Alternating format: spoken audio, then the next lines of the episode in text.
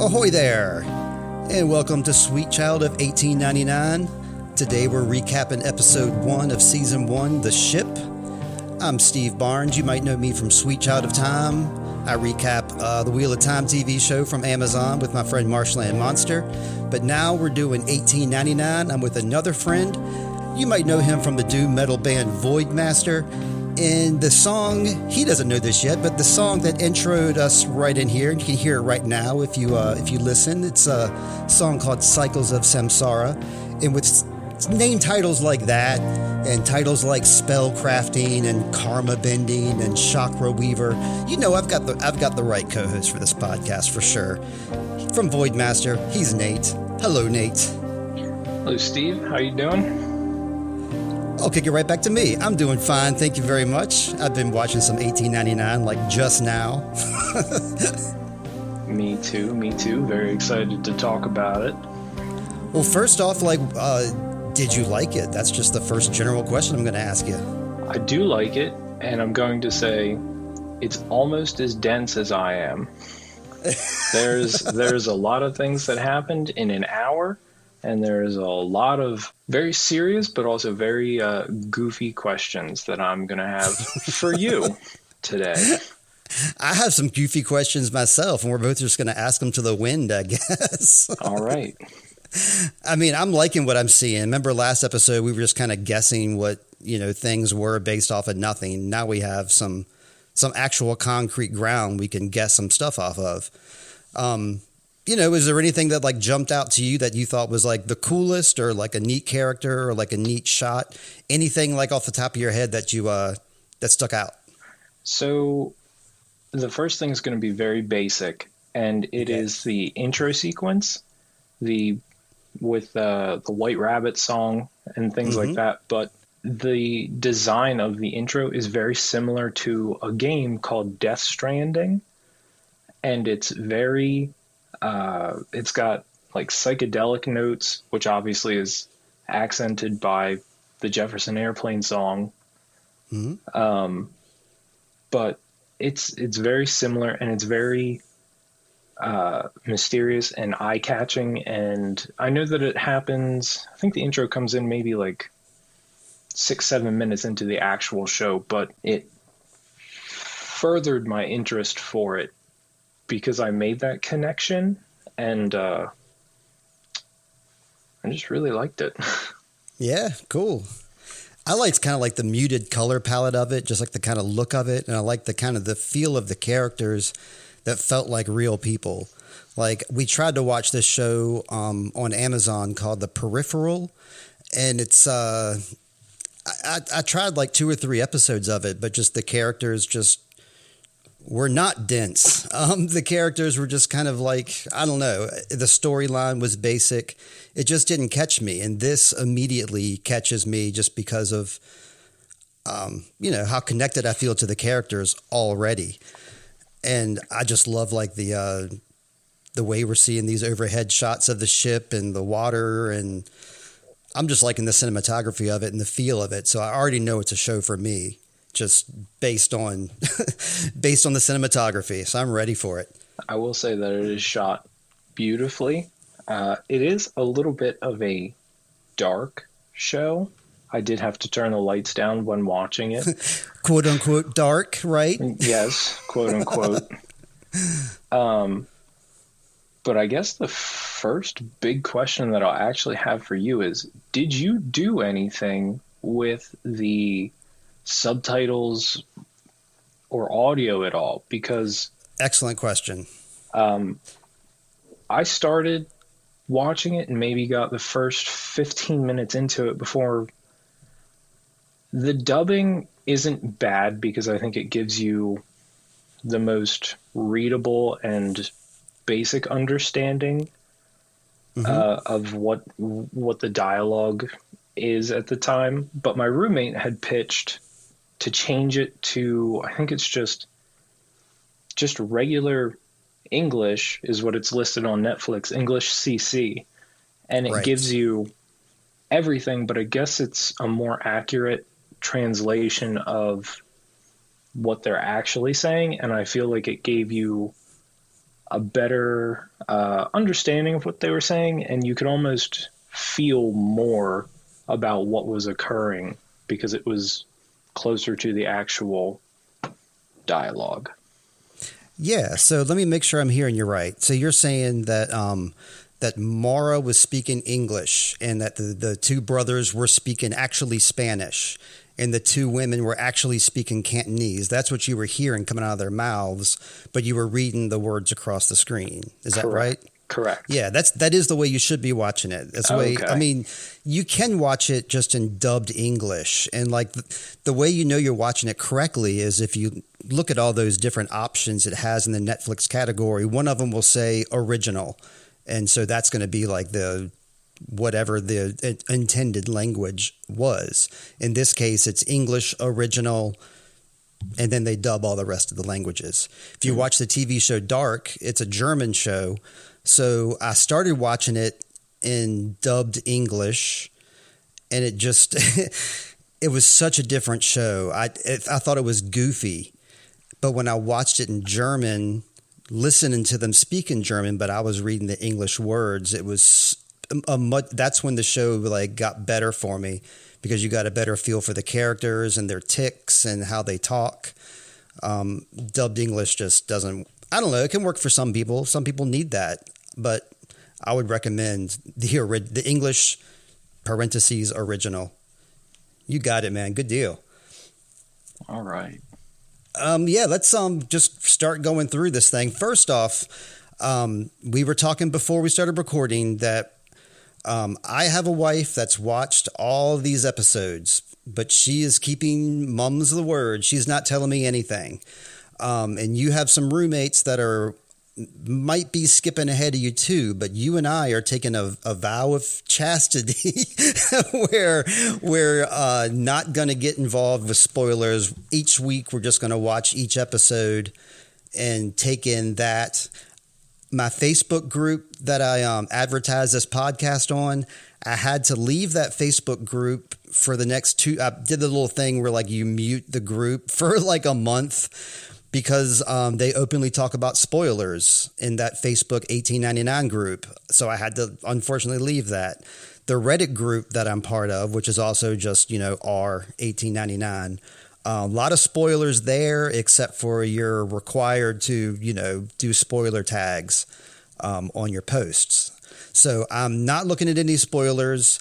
I am doing research. Like, for example, I had to do a little bit of research on our two women, Ling, Ling, Li, Ling Yi and Yuk, to figure out their languages. So I had to do some research there. But other than that, I'm not looking up show info other than the actors' names and the character names and just the basic stuff. That's my vow. Do you? Let me see your hand up in the air, Nate. Do you hereby attest to the vow as well? I solemnly swear. All right, so we're starting our show off here with uh, Emily Dickinson poem. This poem is called uh, "The Brain Is Wider Than the Sky," and it's a poem about how the brain is wider than the sky and deeper than the ocean. Um, we see some overhead shots. We see like a castle at one point, I think, and then we see a black pyramid. And I did a little research on on a black pyramid, and I don't think this black pyramid is in our world, is it? That one that so. we saw. Yeah, because I looked up the Amenhat Amenemhat pyramid, which is the Black Pyramid, but it's like in disrepair. It looks nothing like this nice Black Pyramid looked like. Um, and of course, there's the Luxor in Las Vegas, and that is not the Luxor. I'm guaranteed that it's not because Las Vegas was not around the perimeter. So I'm pretty damn sure. All I wanted to say earlier at the beginning, too, we're talking about the things we liked about the show, and I said the cinematography. I mean, I know we'll get to it, but the Captain Eyk's coat, that jacket, that stole the show. That was the best thing about this series so far. I admittedly turned to one of my roommates while we were watching it and I said, I got to get myself a coat like that. And he goes, You can't pull that off. so I guess I can I guess I can dream, but same don't let your dreams be dreams, like that Shia LaBeouf guy said. I mean, I see the jacket like that as like my white whale. Speaking of ships, you know, it's like I'll never catch it because I, you know, I wear hoodies all the time. I'm wearing my work hoodie right now. That's what I wear all the time. If I get cold, I wear two hoodies. Um, I need a cool jacket like this guy's jacket. I'm 50 now, and I'll I'll never find it. It is a white whale.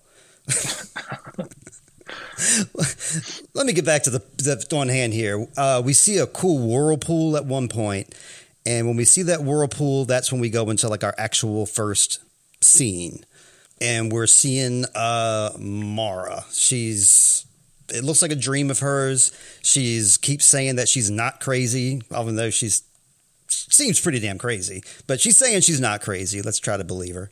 Um, she's shouting about her brother on the Prometheus. Uh, what have you done with him? She's talking to Qyburn here. You've seen Game of Thrones, right, Nate? Uh, unfortunately, no. Just the first, oh. se- just the first season, and then I well, just this, uh, couldn't okay. finish it. Well, that guy that goes "Wake up" to Mara there, he's uh he also played Qyburn in Game of Thrones, like seasons five through eight, and he was also in. We talked about Andor last week. He plays a key character in Andor as well. So he's a Star Wars guy. He's an 1899 guy. He's a Game of Thrones guy. He's a cool guy, but uh, we don't see him anymore. Um, we see Mara wake up in her room, and she is in room 1011 again it shows that room number on the door of like her dream that she was having where she was being psych warded and then the door of her uh, her cabin is also 1011 binary she's got scars on her wrist i think she's a depressive she's hearing voices i don't know why she does that but she reminds herself of the date of who she is um, at this point, do we see? Yeah, she picks up that letter. And on the letter, it's addressed to Henry, which is clearly not her. Um, which I was thinking maybe that's why she was reminding herself that she's Mara. Maybe she's Henry and she forgot. I don't know. Um, but she, let's see, she has to find out what their father did and trust no one, just like um, Scully and Mulder. Yeah, that ship is rolling coal, and we go right into our intro the White Rabbit song. You were saying something about Jefferson Airplane, but this ain't no Jefferson Airplane. No, isn't it originally a Jefferson Airplane song? Oh yeah, of course, absolutely. Redone by everybody, every bar band in the world, I think. Yeah. yeah. But yeah, it, this kind of reminds me of like a PJ Harvey kind of thing, or maybe like Emma Ruth Rundle, but it's not. It's just um, Elliot Sumner and Ben Frost. No idea that's who does this version. I don't know who they are, but they did a hell of a good version. Just another bar band. yeah. All right. First, and um, we're going to run through the credits just real quick because we don't really know much at this point. Um, obviously, these statues are going to like represent our characters, and we see a captain, and we see a bunch of geisha dolls. Um, we see these two figures like outstretched to each other and they're i'm thinking maybe that's the captain and mara perhaps we see the boat going in and out of like uh different dimensions i guess like you were saying it's it's a pretty great intro it reminds me more of like westworld uh, we see a dude with a bowler hat. I was I wasn't sure who that was until second watch, and I realized that's Kester, the dude with the scar on his face. And then we see the little creepy staring boy, the little cabinet boy. We see a little image of him as well.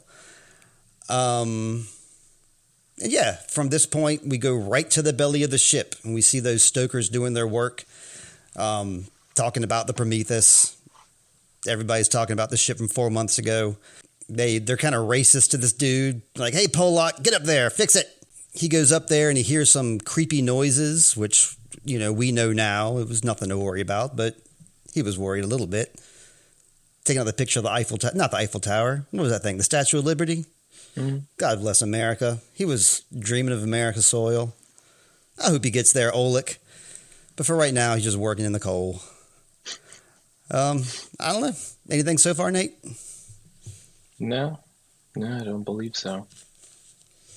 All right, we're gonna go above deck then, um, where they got all this fancy food. Uh, and they're talking about the Prometheus too. Everybody talking about that Prometheus. This is our first meeting of Clements and Lucien, the, the lovely couple. Let's see. Oh, yeah, they're talking about, I think it's Clements that's saying, you know, what are the chances of like another ship, like, you know, sinking right now? Like, we're all good.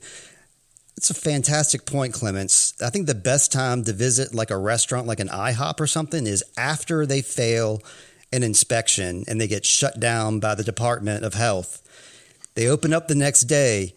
That's the best day to go to IHOP. And, and you know you're going to get some good service. I mean, the manager's going to be kissing your ass and the food is going to be impeccably clean. That's all. all you, we just compared a boat to all you can eat pancakes. So they do don't they, on boats. It is like all you can eat pancakes for the most. All you can eat everything. Yeah. Hey, this is a good time to ask you. Have you ever done a boat cruise before? No, no. My mom is a huge cruise person. That's like her getaway every like every year up until okay. at least COVID, and she loves it. She comes home, and it's apparently very luxurious, but I'm not a big fan of deep water. So, yeah, the that when Eyk was talking about, yeah, it's like four thousand meters deep right here. Mm-hmm. Like, gee, yeah, I'm not a boat person either. I've never been on a cruise ship. I've been on like a boat, like in um, like Manhattan Bay. We did like a little boat thing over there, and you know, we've done boats in lots of different places. That's the most memorable one I can think of right now because it was like, you know, like maybe like twelve of us on board, but those cruises, I mean, I hear about those metal cruises and stuff that like Lamb of God does, and I know Gwar is starting to get involved in that, and that seems interesting, but I don't think it's worth it to be on a boat. I don't know. What are your thoughts about that? Like, if like four of your favorite bands were like doing a cruise, a week cruise, and they were doing shows every night, uh, it's going to be a huge no for me. We go to the we go to the lake every year, so like I've been on small boats, you know, six to eight people on a lake that's probably no deeper than like 90 foot at the lowest point. But I mean, Christ, I go I go over to Ocean City or Atlantic City in New Jersey, and I can't feel my toes touch the sand at the bottom. I'm like, I gotta go. I gotta get out of here. Yep, we're on the same page. Yeah, we we uh, took a boat. I remember one now uh, when me and Heather were either. I'm pretty sure this is when we were in Florida and we went snorkeling on a boat. And there was a whole group of us that were going snorkeling, and uh, I kind of had a panic attack under the water, um, just because I did, because it freaked me out, and I had to go back above um, to all the people, you know, the people, the crew guys that were like, you know, they were planning on like nobody being up there for like an hour, everybody like looking at the coral and stuff. But instead, like, you know, anxious Steve has to come up and have a panic attack. it's scary, man. It is. It's very scary. All right. Where were we at then? Uh, we uh, meet. I, th- I thought her name was Ling, but my wife says she's Ling Yi and Yuk. And we see that she's a proper geisha but this is what remember I was telling you last episode like I heard that there was some kind of like anachronistic thing with her. The anachronistic thing was that these two women were at the table um, speaking Cantonese, but she's supposed to be a Japanese geisha, so they should be speaking Japanese. Instead, they're speaking Cantonese here. Um, we found a little out more about that later, but um, Yuk, the wiser older one, just says just act like you know what you're doing, which is fantastic life advice anywhere. Just blend in. I mean, as long as there's no immediate danger, just act like you know what you're doing and you'll get along just fine. Don't look around a whole bunch with big eyes. Just because I've been that person and I've learned to just blend. Have you ever been in a situation where you had to do something like that? Act like you were going along when you really had no clue what was happening? Can you think of any situation? I'm pretty sure that happens when I show up to work every day. I just absolutely, dude. I just roll in and uh, just pray that it's three o'clock already. Heck yeah! All right, I'm gonna take a break before we keep going. All right, just one second here, Nate. All right.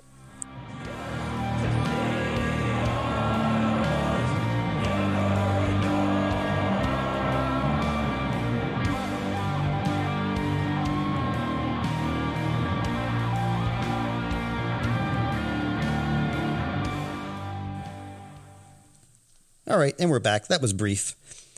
Uh, we're still here at dinner, though, or breakfast, or whatever we're having. I think it's breakfast we're having here, right? That's right. And uh, yeah, yeah, breakfast brunch on a cruise ship. You just do whatever you want. I mean, hey, baby, all food all the time. I don't get the sense that that's, that's what's happening here, but on our modern cruise ships, you wouldn't have guys like Jerome starving. He'd be fine.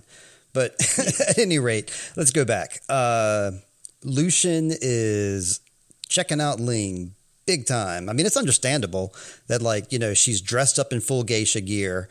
Um, so, of course, she's going to catch her eye. But he was. He was creeping her out a little too much right in front of his wife. That was a lame move. Um, and I think around now is when we have Mara enter in with all of her voices and and craziness. I, I, Mara's great, and she brings all these voices with her too. We meet Angel and Ramiro. We got Angel talking all loud. Uh, they're like opposite guys. Uh, Angel's the one in white, and he's kind of loud and I don't know, doesn't seem to mind being himself. And then we got Ramiro, who's all dressed in black and seems really nervous and reserved, and we know he's a priest. Um, anything about those guys before we go on? Nothing that I think I want to bring up right now. We'll wait until we get to it. Okay. Uh, we're going to meet Virginia then. Uh, you know, I love, I'm a Virginia boy. You know, I love Virginia. And she brings that gossip, that good Virginia gossip. She's talking about what they're saying about Maura. They talk about her studying brains. You know, back in the cabin, I didn't mention that that's what Mara was looking at at the time. She was looking at brain books. So she's all into the big brain theory. And Virginia is all excited, like, oh, you cut the brains up. Like, that's not how you study brains. you don't cut them up and study them that way. I don't think Virginia quite understands how psychology works. I mean, she seems smart, but not that smart, I guess. She reminds us that women can't practice being doctors, they can only study being doctors, or that's what's accepted right now. She points out another doctor across the way, Dr. Murray, with his mutton chops, and real dumb dumb kind of dude. You can tell the way he's eating that he's dumb. I mean, sometimes TV shows will give you those kind of hints. Mara tells Virginia that the secrets of the universe are in our brain. We just need someone to decipher it. And Virginia is also a pretty good, you know, she's a gossip, so she has to study everybody, but she's pretty clear about she she picks up on people's vibes pretty well. She's pretty keen about what people are up to. But then everybody takes that synchronized sip of their tea. That was very sus, I thought. That looks like some dream stuff to me. What did you think? Definitely some some dreamy vibes. I mean, that newspaper I read that that preliminary material was all about dreams and was like shoving dreams down my throat. So I'm having strong dream vibes, especially right there when they take that sip of that tea. Uh, and you can't miss it. I mean, it's it's very blatant. It's not like a you know blink and you miss it kind of thing. It's like a stare yeah. at the, stare at the stream for five seconds while they do it kind of thing. Uh, then we get Kester runs in though. Kester, the Danish guy with the bowler hat, um, he runs in looking for a doctor, and at first viewing, I thought it was kind of weird how like they dragged him out of there and not I didn't realize that there was a class system happening where like the first class and the second class, or the upper class and the lower class, we'll say, um, can't interact with each other. And I didn't realize that on this scene. I just thought it was, again, I thought that was a big dream thing that they would drag this guy out screaming and nobody really pays much attention except for like Mara and Angel. You definitely see Angel catching this guy's eye. They, they kind of eye each other. Um, but he's calling for a doctor in his own language. Um, the doctor doesn't go. Mutton chops. He's still eating his bread. So Mara goes. And down there on the lower deck, they're giving birth. I saw about, I don't know, 50 like lower class women down there. You don't think any of them have like been a midwife or have been part of a pregnancy before or have helped. They they were all just standing helplessly aside, like, oh, what do we do? Maybe it was the language barrier. Yeah, Yeah, but Although, still, I mean, that's For the, the, rest, Mhm. I was going to say for the rest of the show that that doesn't particularly seem to be an issue. So well, they are Danish, and I, I don't think there's a whole lot of. Da- I'm not sure if there's other Danish people on board. I know the family that we're talking to, the woman who's pregnant, the guy with the scar, the little girl, and mom and dad, they're Danish. Hmm. Everybody else, I don't know, but I mean, every woman can look at another pregnant woman, and I don't know. It just, it just seemed odd to me that like nobody was helping except for Maura. Maura rushes in to save the day, man. See, us depressives and neurodivergents, we have our Ooh. moments. I got one for you. So she's studying psychology. Maybe this is just an example of the bystander effect. The bystander effect. What do you mean? So if you're in a crowded place and someone starts calling for help, it's more likely that no one will help you because they're putting the importance of that on someone else. They go, Well, I don't have to help because they'll help. Ah, And that person is thinking, Well, someone else will help. I don't have to help. And then eventually nothing gets done. right. If Mara didn't run down there, I wonder what would have been done. I mean, the baby's the, the umbilical cord was around the baby's neck, and she did her like chiropractic readjustments to make that not happen. But if she hadn't been there, it, I mean, it might have been a blue baby. Bad scene. You know, my co you know my co-host was a blue baby. Did you know that? He was James Marshland Monster. He was born Oh. with an umbilical cord around his neck.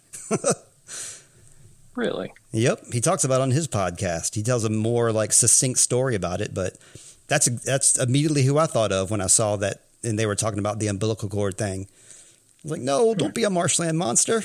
Or maybe no, yes, do be a marshland monster so that it lives. We want this baby to live, obviously. But yeah, she does the thing. She uh she helps out. That's another thing too. Like nobody was even offering the poor girl like any comfort or anything either. I don't know. I just didn't like that scene. And maybe that's a dream thing. I don't know. But it seems like that's not what a crowd of people would do with a pregnant woman there. Let's go back to the coal mine. We're going to meet our stowaway. We know this guy is Jerome, and we know he's barefoot, and we know he's a stowaway, obviously. He's sleeping in the coal. Conveniently enough, the first door he goes to is unlocked, also has a jacket right there for him. So I think Jerome will be okay for the for the short term. But for right now, we'll leave him, and we're going to go on to hmm, hmm, some uh, some sexual action. Clements and Lucien. Like at first, when I saw this, I was like, you know, this couple's like they're you know they're in love because you know after breakfast on a cruise ship. These are not really ideal conditions for sex, but but they're doing it anyway. Um, but it's pretty obvious it's not great sex. I don't even know why they're even bothering having sex because it seems like the dude doesn't even want to be touched or something. I don't know. Arranged marriage, eh? He blames her, like typical, right? Guys haven't changed. Well, no, we did. 2019. Like we, we we became woke then, so we wouldn't do that now, right? We'd be very respectful. Is that when we became woke? That's right. You and me, remember? Oh, I'm talking out of school. But yeah, this he's blaming her for his impotence or whatever problem he's having. Um, and she's got those those cool triangle earrings. We're talking about triangles a lot, and those earrings were. I'm sorry that she was having this rough time, and I was looking at her earrings, but that's what I was doing was looking for triangles. And she also had that little smile on her face too. So like she's playing this guy, right? it's hard to kind of tell what she's she's really doing. I mean, I think that there is some kind of game that she has the upper hand on, but there is Yeah. a couple moments where she looks genuinely upset at what's going on. Well, she probably wishes he would play along and be decent, you know, and just be a nice that's- guy. That's true. I mean, they gotta they gotta coexist. So it kind of sucks that the person you're coexisting with is being openly like aggressive. Well, that was a nice noise. Don't do that again. Sorry, my head itched. All these. Speaking of noises, those the um, the orchestra music that plays whenever we see Clements and that warpy, warbly. Um, I thought something was wrong with my TV at first, but then I realized that they were doing that warpy music on purpose. I took notes. I'm gonna have to take notes next time. No, I mean like I took notes on like how to do that, so I can do that in my own music, make it all warpy and Oh. warbly. Oh, Uh, but yeah, it's, obviously it took eight pages of notes here, Nate. So so hang tight. God. All right, we're gonna go back below deck here. Um, back where yeah, we have the little Danish girl. She's interrogating Maura, asking her about children. Um, she touches her stomach, and then you see like a real quick flash of a green beetle, green scarab, green beetle. I don't know. Um, I looked it up though. That is one thing I did look up, and those green beetles or green scarabs represent fertility. So it makes sense that little girl like touched her belly, and then she got a glimpse of like that green beetle. Um, but she says she can't have children. Do we believe her? I don't know, but that's what she says. Um, eh, oh yeah, this is great. Then the dude comes, the brother. We know his name is Kester now. Um, offers her that cross upside down. Did you notice that the cross was upside down when he handed it to her? No. Like black seems like Danish metal style. Ooh, there we go. Some Demolic, I think, is Danish. Yeah, see, so I saw that 80s upside down cross and I was thinking about the 80s when it was evil. Um, but then, of course, according to the Bible, an upside down cross means like a humble servant. It comes from Peter. And so it's more of a sign of humility, which makes more sense with this scene. Like she just helped out. I mean, he just handed her the cross. We saw it as upside down. I'm taking that as a symbol of like humble humility. Um, that, but she gets a flashback though. She sees that, and she gets like that quick flashback to Qyburn from Game of Thrones. That same guy from the beginning that tells her to wake up. Uh, his name is Anton Lester, by the way, um, renowned actor, and I'm calling him Qyburn. But that's probably what I will call him. She has a lot of flashbacks. This is where she starts having a real freak out. The flashbacks in order would be the green beetle. Then she had the flashback of the uh, Qyburn. Then she had a flashback of the room number 1011. Then of her being tied up. Then a flashback of her getting a shot needle in the neck. Then the next one is like of her having sex, like like good sex. And then the last one is a shot of the black pyramid. Then she goes out to the deck and she's like freaking out. She grabs her little pyramid locket, which has a little pyramid on it, which is very obvious to everyone. That comforts her. And then who comes to comfort her? It's Mr. Eyk Larson, not Eric Larson, Steve. It's Eyk Larson. We know this now. Uh, he comes into focus like literally. You see him all like dreamy like, and then he sh- snaps into focus. It looked like his coming to her looked like a dream to me too. Like sometimes when I have a dream, I my dreams I'll see somebody with a fuzzy face and then their face will take shape.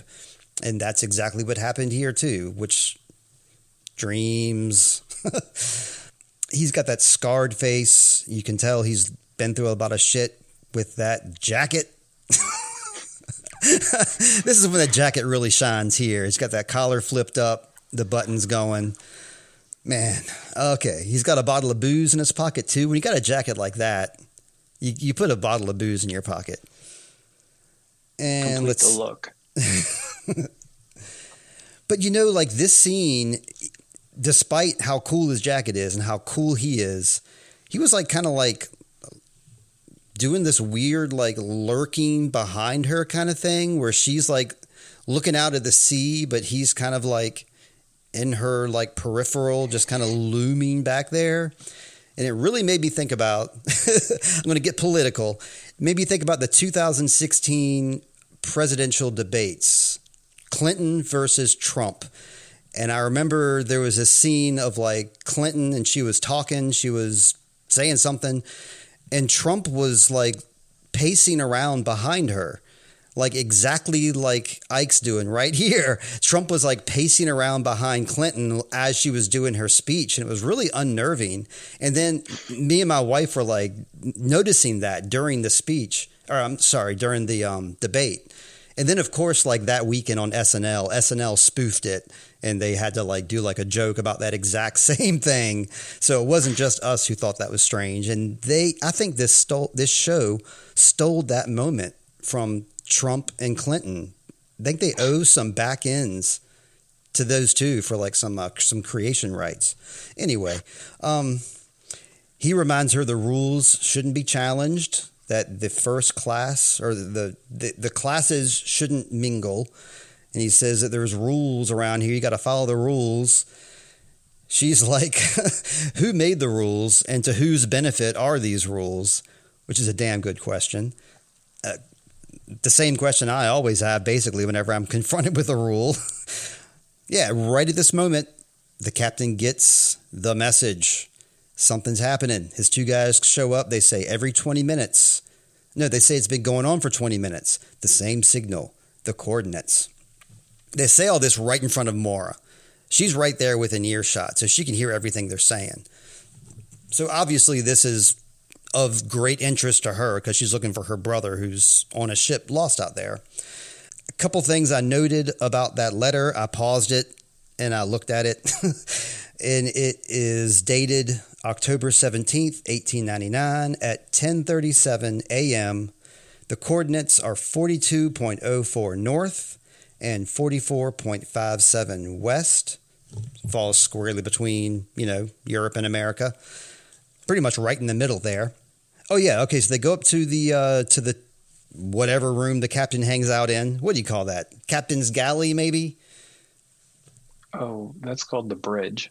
Oh, the bridge. Oh, like Star Trek. Okay. Mm-hmm. So, so, they're at the bridge. Uh, we find out this thing is 18 knots away, and he thinks it's odd that it's there because if it was if it was the ship they were looking for, the Prometheus, it should be in a different place.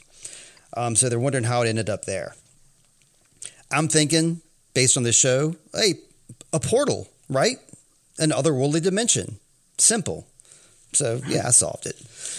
Uh, yeah. Let's see. It's going to take seven hours to get there. The captain's immediately, immediately like, do it. it. There's like no question in his mind. Like, we're doing this. It sends the coal crew, however, into a frenzy because when you make a decision like that, it affects the entire boat. I mean, of course, it affects your passengers. We'll get to them in a second, but first, it affects the guys below deck. Now, on a big cruise ship like that, they have like these computerized stabilizers. So, like the stabilizers, like counteract like the waves and whatever for ships. These guys are the stabilizers of the ship. They have to like control each furnace. So, they got to put in overtime to do whatever they got to do here to make this turn. Um, pretty badass in a way. Like, you know, the old ways are the best ways, they say. I mean, I don't know if that's true. Like, this coal pit looked pretty dangerous to work, but obviously it works. Um, tube amps, old ways are the best ways. Tube amps, that's where it's at. You play a tube amp? I do. I do play a tube amp. They are most certainly the way to go, and they are also still the most dangerous way to go. I guess that's true, but yeah, I agree. Um, I don't necessarily agree if these these old school like sweat conditions are the best, but um, you know we have computers to do that stuff now, but not these guys. You do not ask questions, Olek. Olek's all like, "Why are we turning the ship?" Which is a logical question, but don't even worry about it. Just friggin' do it. And then the brothers. We see the brothers upstairs. They're the first ones to realize what's happening. First, we get a great quote from Angel. Um, why don't you go have a little chat with God? that, I don't know. I, I chuckled. I watched the show three times, and I chuckled every time he said that. I loved it. I've already said what I thought about. I I think this is speculation time about these two guys, and I'm going to speculate that, like I already said, I think Angel's actually the good guy with a better conscience. I think the other brother with the goatee and the black, I think he's the bad guy of the relationship. He's a priest, or at least he's pretending to be a priest, because at one point the brother reminds him, You're supposed to be a priest, remember? Or at one point he says that. Like when the skipping ahead, when they're like, We need a priest on the boat to go investigate later and like let's take this priest with us that's when like angels like you're supposed to be a priest anyway um i think the goatee guy is the bad guy. He's all shifty looking. He has bad vibes. Angel i don't like him but he seems more chill and i bet you he's got a heart of gold. We'll see how that one plays out. Eh? Well for right now though um they're just chilling. Uh, Ramiro, Ramiro is the one who notices that ship turns. He feels the turn, feels the burn. Um, they both get upset. They they're like, we can't go back. We can't go back. And that's when I started speculating about these guys. Is like how nervous they looked at this point. That's when I started thinking they killed somebody or something. Something went down where they can't go back for some whatever reason. And I'm thinking it's murder. I'm thinking they killed somebody, or I'm thinking the dude in black killed somebody and the dude in white is like kind of helping him out. I don't know.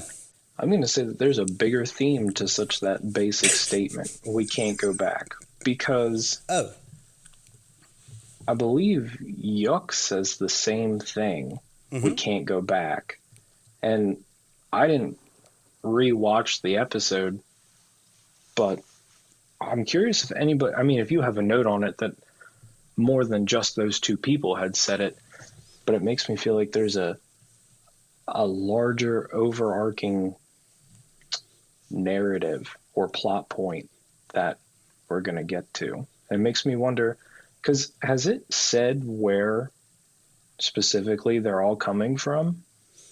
Um, I did not write that in my notes. I just know the nationalities of the people, but no. It makes me think because we're on the the Cerberus, right? Mm-hmm. And Prometheus, we're looking for the Prometheus. Just on a real basic level, those are both things that are involved with the afterlife in mm-hmm. Greek mythology. And I wonder if there's some and dreams we're talking about dreams dreams can get tied into death the afterlife i'm, I'm very curious to see if all that connects. Maybe maybe this is some kind of like what is the movie? Uh The Sixth Sense. Like they've right. been dead the whole time. Who knows? Right. Yeah. I I did fancy that thought too, that this might be an afterlife kind of thing. I'm kind of sticking with the dream theory, uh, just because so many things do seem dreamlike. But yeah, damn. I do get the sense that most everybody on this boat is trying to get away from something. Like they're not just going to New York just to like visit family or to get a job. There's all like these motives. There's um, there's something else for each character. Yeah. Can't wait to find out. So then we're going to go back down below. We see Tove, I think is her name. She's the pregnant woman. She seems okay now little girl seems chill too. Uh, this little girl is cool. Like every time we see her, she seems smart. She seems like she's observing everything in the room. And she seems more than just like a little seven year old girl. She seems like. She's one of the children from The Shining. She's terrifying. you think so? I, I, get I get comfort from her. I mean, she is she is very intelligent. She's very observant. Like they make a pretty good they do a pretty good job of of providing you that information, but there's definitely something off with her. and uh, I think that she's going to wind up being a much because they don't really put a whole lot of emphasis on her in this first episode. Mm-hmm. But I think she's going to have to deal with what happens at the end of the episode, or she's going to be instrumental in really moving that section of the plot forward. Right. And you know, she does have a lot more to do in this episode than you realize. That whole big panic attack that Maura had when she had all those flashbacks, that didn't start until that little girl touched her belly. That's when all that crap started up. because she was before that she was just washing up, washing her hands. She was fine. Very true. Well, here I'm- this solidifies your point. this is the little girls talking about ghost ships and like how this they'd all turned to shadows and like there was only shadows on board of the ship. They That- killed a whale. right? Isn't well, isn't that it? That she she said that the passengers killed a whale and like the spirits of the sea or something like that were upset with them and turned them all into shadows. Right. Yep. So See? I, I I, listened. yeah, I mean, I believe her too. Like, did you listen and believe? Because I did. Oh yeah. Oh, and we'll get there. Yes. All right. I always want to jump ahead. All right, Maura is re-inspecting her letter. It says what is lost will be found. That's what it says on the back of that letter she received, which is pretty great news.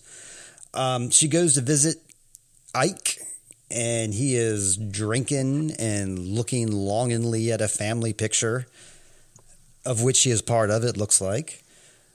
Uh, he once again reminds Maura that she's not supposed to be there, that she's overstepping her boundaries, uh, which could be significant. They discuss the chances of survival on the ship, which it seems that there is possibly a chance of survival, that people could have survived for four months if they ration properly. She keeps a little bit of information close to the vest, though. She, not she, he asks her if she knows anyone on board, and she denies it, but it's a really obvious denial, and the captain knows it, and we know that the captain knows it. That's significant, I guess. But what's even more significant is that he's got that same letter that she has. Um, his is addressed to Eyk, to him, because the letter that she has is addressed to Henry. And it says, you know, what is lost will be found on the back. He's got that same letter, same handwriting, same font. We don't see the letter inside, but something's tying these two together. We cut right to uh, Virginia. She's in her big green scarab dress. It looks a lot like that green scarab beetle. She looks like the Wicked Witch of the West here, too, doesn't she? She certainly does. Did you think? I mean, that's the first thing I thought of when I saw her. I, I honestly, even before the Wicked Witch of the West, I I thought she looked like a beetle.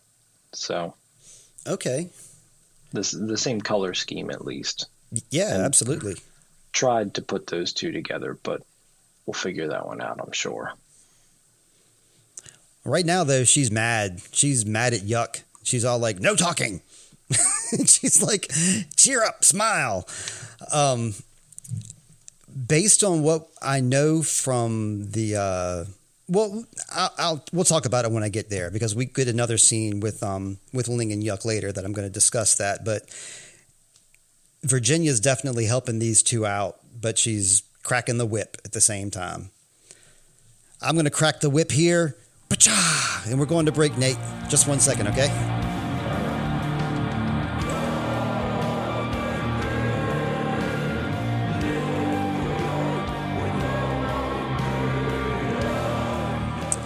We are back, and it's the time on 1899 where Captain Eyk makes the announcement, breaks the news to all the passengers that he's the captain now. He's the captain now. He'll tell the cap. He'll tell the passengers what to do. Uh, there's 1,423 passengers on that lost ship, and he's not going to let them just drift away. It's seven days to New York. I'm yeah. It's I'm sorry.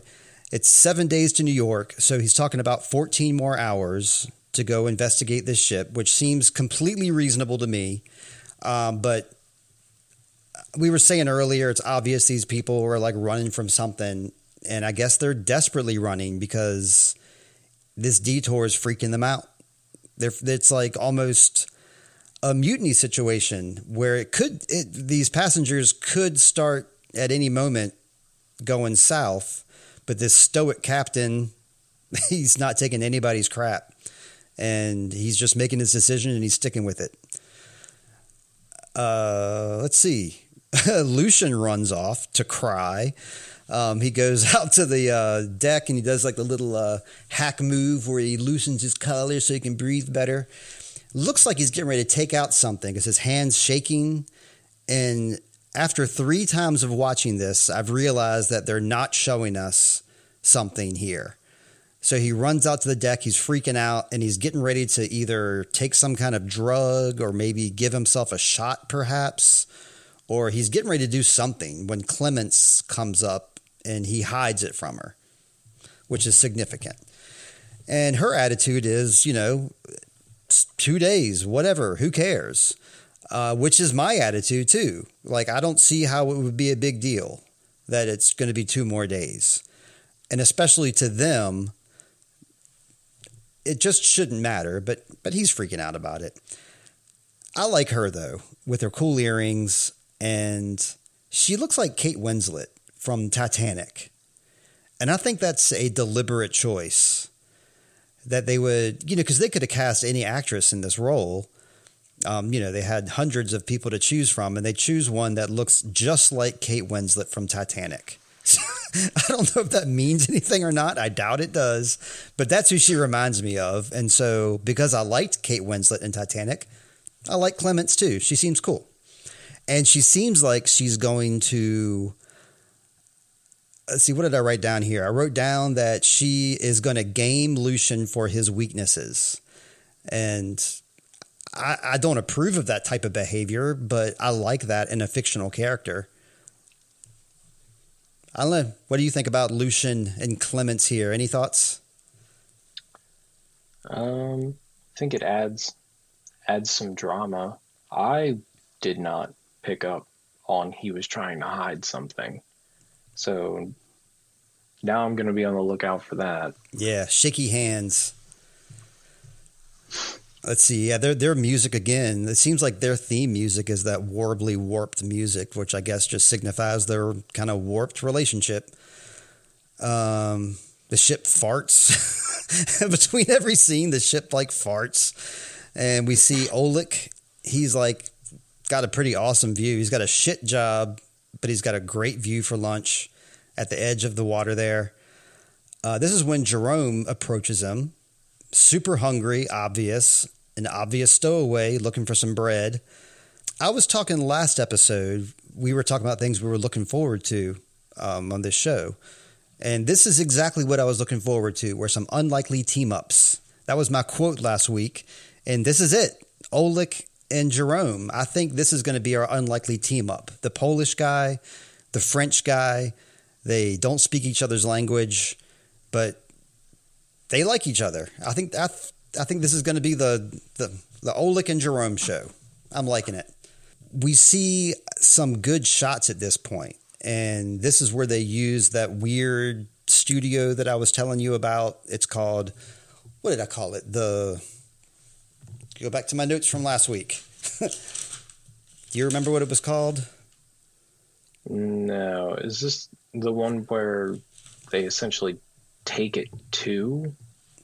Yeah, the volume. It's like a huge Yes. set, Yes, yes, yes. and they have cameras like 360 degrees around them so they can do these crazy shots. Um, and the font, I like the font of the Cerberus and of the Prometheus later. I think I might borrow that font at some point. But I, I just love the way the show looks, like the cinematography and the way they get these cool shots of the boats. If I didn't know about the volume thing, then I would just think that they were using drones. I mean, it would be the obvious way to do it, but I like the way they did it. Uh, next scene here, Maura is like not hungry, and we just saw Jerome starving to death, and then Maura's like, "No, I can't have my caviar tonight. I'm not hungry. Uh, no big." She should have sent that below deck to Jerome. It's the obvious choice. This is not not a uh, class happy society. I think the system's broken. But anyway, no small talk. I was mad that she. to- I was mad she wasn't at dinner, and I forgot where we were. I was thinking that we were in the food hall, but we're above deck. I know she's not having dinner because the captain approaches her, Captain Eyk. And he's all like, "Why are you not having dinner? Why didn't you give Jerome your dinner? You selfish waif." And she's, you know, this is what I'm saying. No small talk. She doesn't like to talk about things like the weather and the Prometheus and crap like that. Like she doesn't want to have a worthless conversation. I can respect that. I think these two should hook up. I'm calling it. I like them. They're the Jim and Pam of the show. Oh, don't don't do that. They're the uh, the Sam that. and Diane. How's that? All right. Or the Jack and Diane. We'll go old school. They look great together. They're the two stars of the show. They should hook up. I think they're going to hook I, up.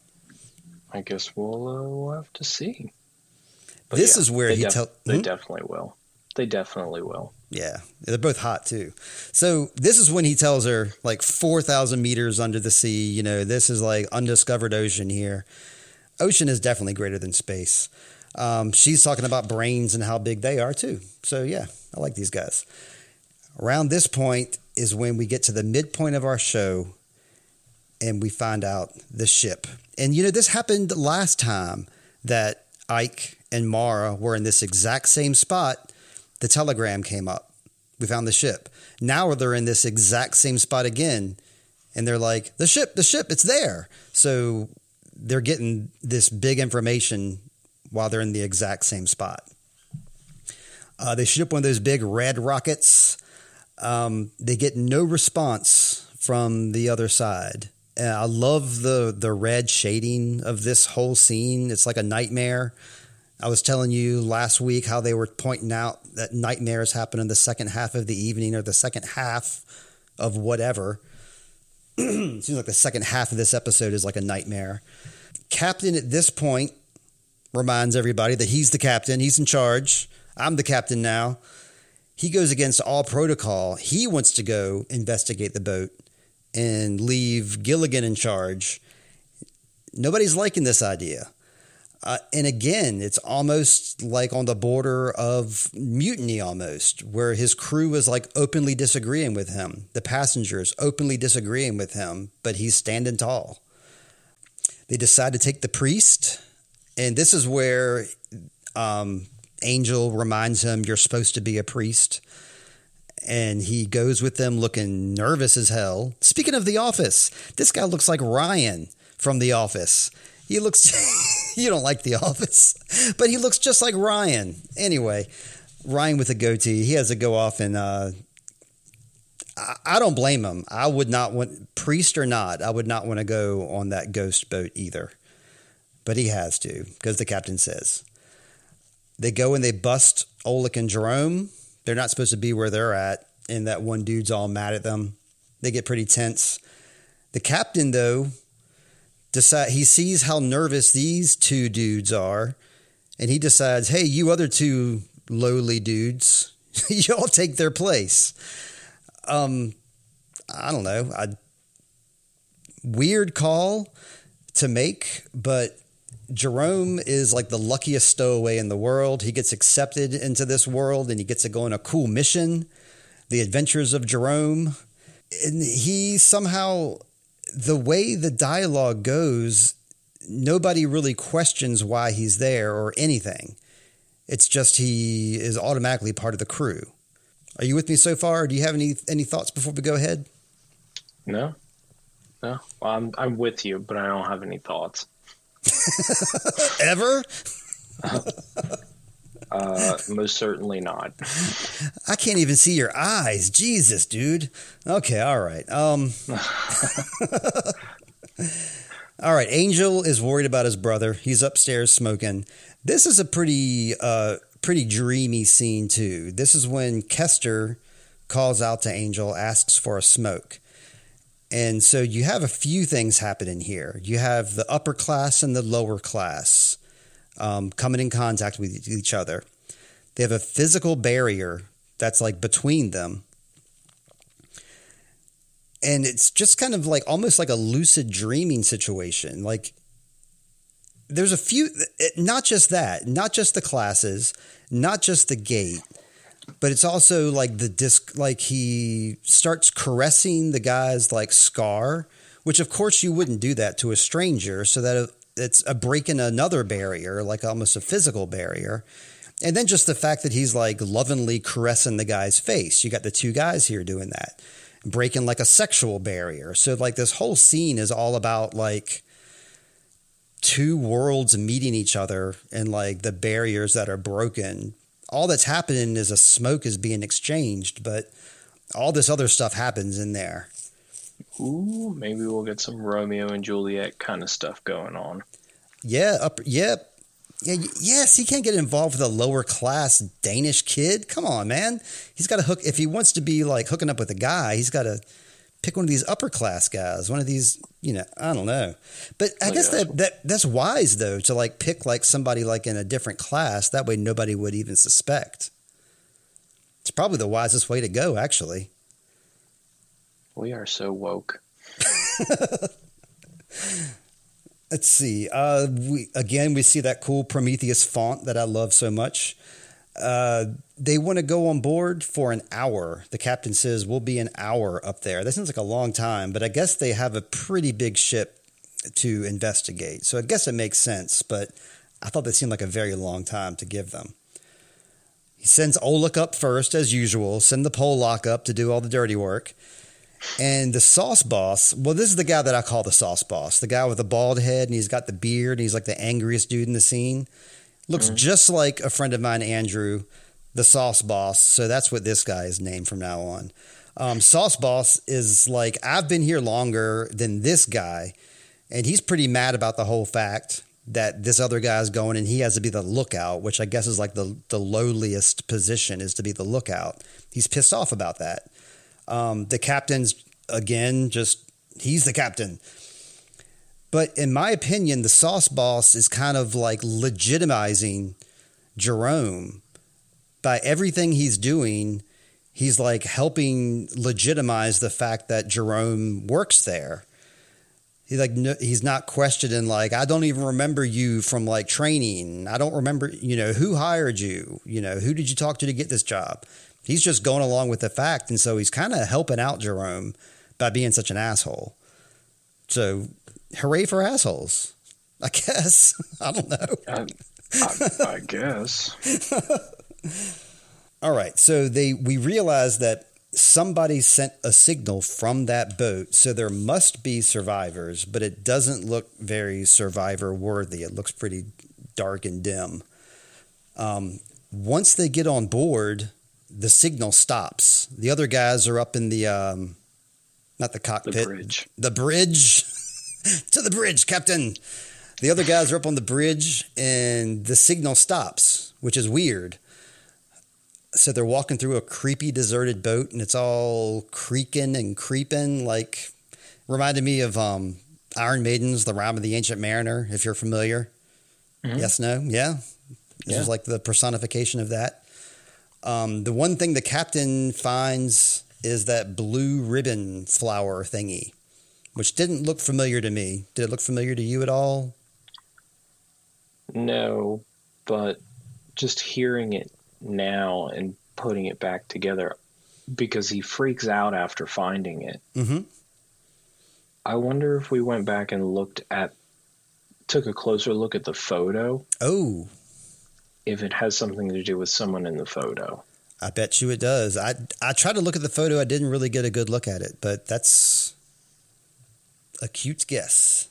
I mean, a cute like A C U T E. I'm not saying you're cute. I'm not that woke. I was going to say I'm I'm flattered, Steve, but we'll just take it there. All right, we got um, Ling hates makeup she's being a kind of a brat about all this crap. Um, Yuk is setting her straight, and we learn that they are learning Japanese. So their native language is Cantonese, so they're from China.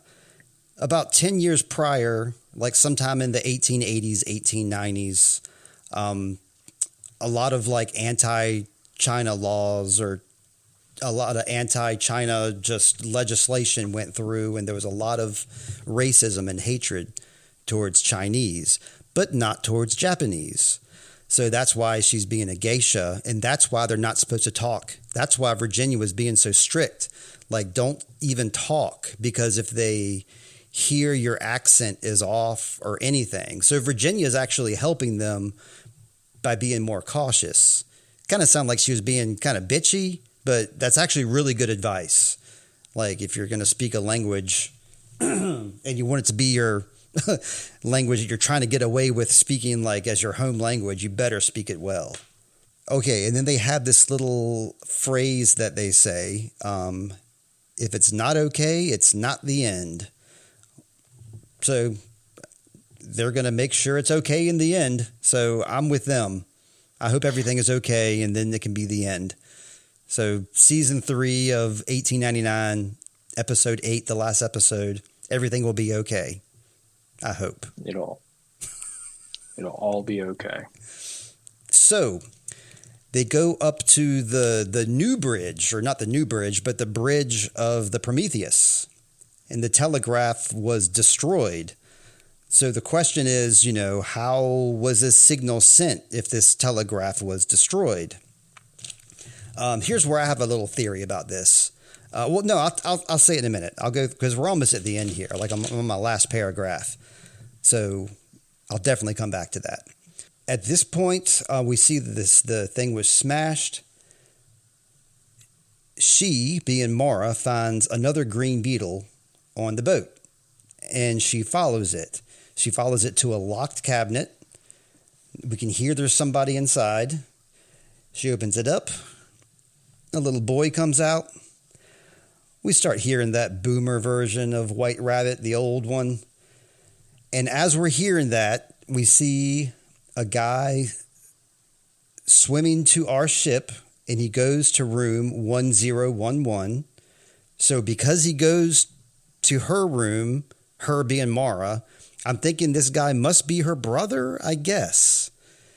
Um, he goes next door to 1013. He's got a little pet green beetle in his hand. He puts it down and it goes and unlocks the door like a nice green beetle always does, I guess. I don't know. so he's next door. So I think that's her brother. And I think the sequence of events went like this whatever happened to the Prometheus, we obviously don't know, but we do know that there was a guy and the wet guy swimmer and a little boy that were on that ship. So I think the guy was sending the signal out the whole time until the ship arrived. When he saw the ship and it shut off the flare and he saw the crew coming, he at that point smashed the telegraph machine, took the boy put him in the cabinet, locked the cabinet up, jumped overboard, swam to the other ship, went to room 1013. It seems like that's like the sequence of events that they're leading us to believe at this point. Because right. how else could the little boy have been in that cabinet for four months? And how else could the signal been have been sent?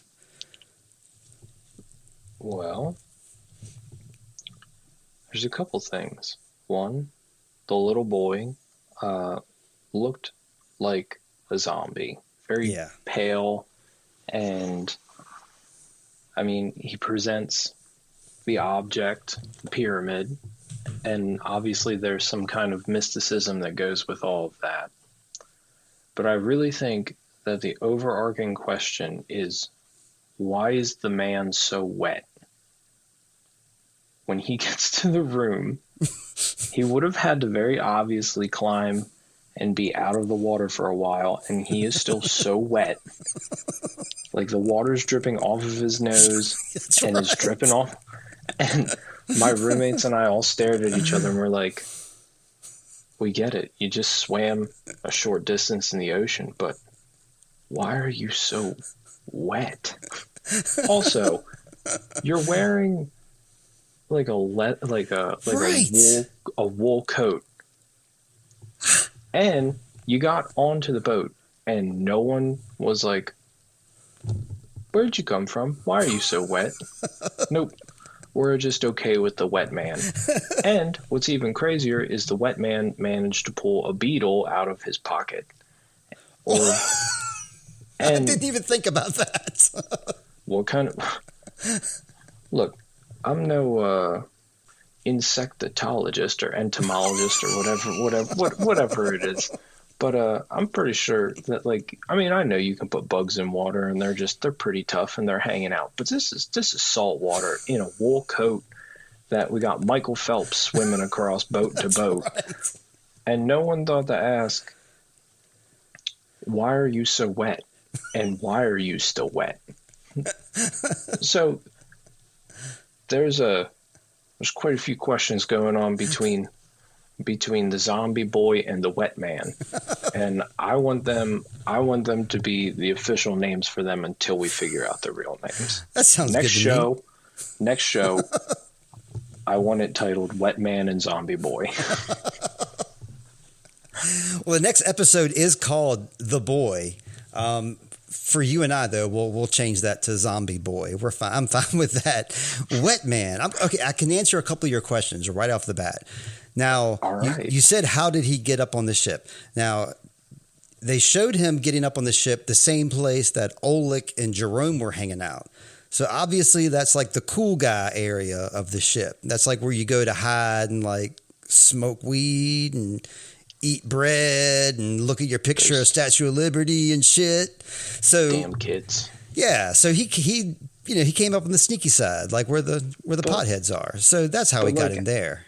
Yeah but like did he just dolphin himself out of the water like was is because it shows him dramatically throwing his arms up there so it's not like there was a convenient ladder so like what does wet man do that he he's like dis he's like discount well dressed aquaman yes. that he was able to get up on this boat. So, I mean, hey, maybe next episode they they pan back to it when they're coming back to the ship, and you see a ladder, and then you can connect that if you're, you know, obsessed with something so stupid, such a minor detail like that, like I am. But I, I mean, we really had like a, a, a good conversation of how did you get here? It's a long way too. So yeah, he did Michael Phelps it. Okay. I noticed the clothes. I noticed like as soon as he grabbed that ladder, he was he was wearing that jacket, which is going to slow your time down significantly. They make you even shave your head like when you're a swimmer and shave your body hair to cut, get your time. So this is what I think. I think that he had he he swam naked and he had his clothes in some sort of sack and he had it tied around his waist. So he had all his clothes bundled up, not waterproof, obviously. That's why they're soaking wet. hmm So he had it strapped around somehow, but he was naked, so that enabled him to swim better. The beetle. Where's the best place to hold something when you're underwater and you're naked and it's small? He had the beetle in his mouth the whole time. I bet you anything. That Wow, beet- we are two different people, Steve. What were you thinking it was was- in his butt? I was thinking the old prison wallet. well, I don't So- know. Yeah. I like your idea better, though. It's it's probably a little easier. Maybe I a mean, I don't- magic portal. I think it's the magic portal theory. No, we saw him climb up the ladder. Because I was thinking like he magic portaled over to, you know, room 1011. But we saw him walk there and his nose was dripping wet. Maybe he had a bad cold or something. He was like just snotting everywhere. That's what we saw. Ooh, Rewind didn't see if that's like disgusting mucus or if it's like actual. I think you're That's right, why- though. He should not have been that. He's wet, man. He's wet, he's man. he's he's just too wet. I, he's sweaty. Maybe he was sweating his ass off. He's nervous. They haven't seen his sister in four months, and maybe she's pissed at him. So he's nervous. Like I get, oh, she's gonna yell at me. Uh, that's even worse. You're wet and nervous. Yes.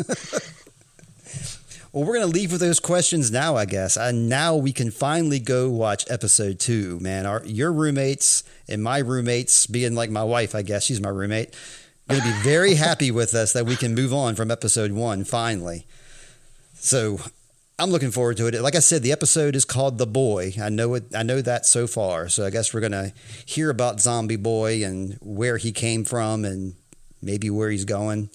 Yeah, I touched on every note I had like as we went, so I don't have anything else here at the end. Do you, Nate?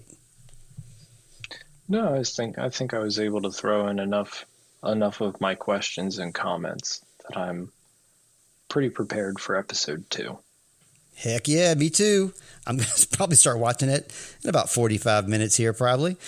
But anyway, yeah, this has been great. Um, we're going to keep going. We're going to vow to stay, still be spoiler free. I'm not looking at that Facebook group. I'm not looking at the Reddit group. I will advertise on there, but then I'm going to quickly close the screen and not read anything. Um, if you want to write us or get in touch with us, uh, my email is sweetchildoftimepod at gmail.com. Um, this podcast is technically called Sweet Child of Time, so that's the Instagram handle. But you know you're listening to Sweet Child of 1899. You're doing the right thing. Um, me, I'm from the band Introvoid, which you can find me on Instagram at intro.void. Um, my co host is usually James McCollum. He's the Marsh Land Monster. And you can find all of our podcasts at mlmpod.com. And all this music you've been hearing this whole time and the breaks and at the beginning has been the music of Voidmaster Nate. And he's the same guy I've been talking to this whole time. Hey, Nate, where can people find you? Oh, man. I guess wherever you want. No, I'm just kidding. Um, um, so you can find us on the misconnections section of Craigslist, uh, Grindr. no, uh, you can find us at void.master on Instagram. Uh, we're on all the streaming services. Uh, Bandcamp, voidmaster.bandcamp.com. Uh, Facebook, if I guess you really want to do that. But uh, is the best way to, if you want to get a hold of us or you want to yell at us or whatever. So, yeah. right on. Great. We'll have a nice band practice next couple days. And for all our listeners, check back in next week. We'll be talking about episode two, The Boy, the zombie boy that is. And Nate over there in Pennsylvania, I hope you always find water and shade. I hope you find water and shade too, Steve. I hope you mean that. Did I'm just making sure I got it right. you did. Bye bye. Right. Take it easy.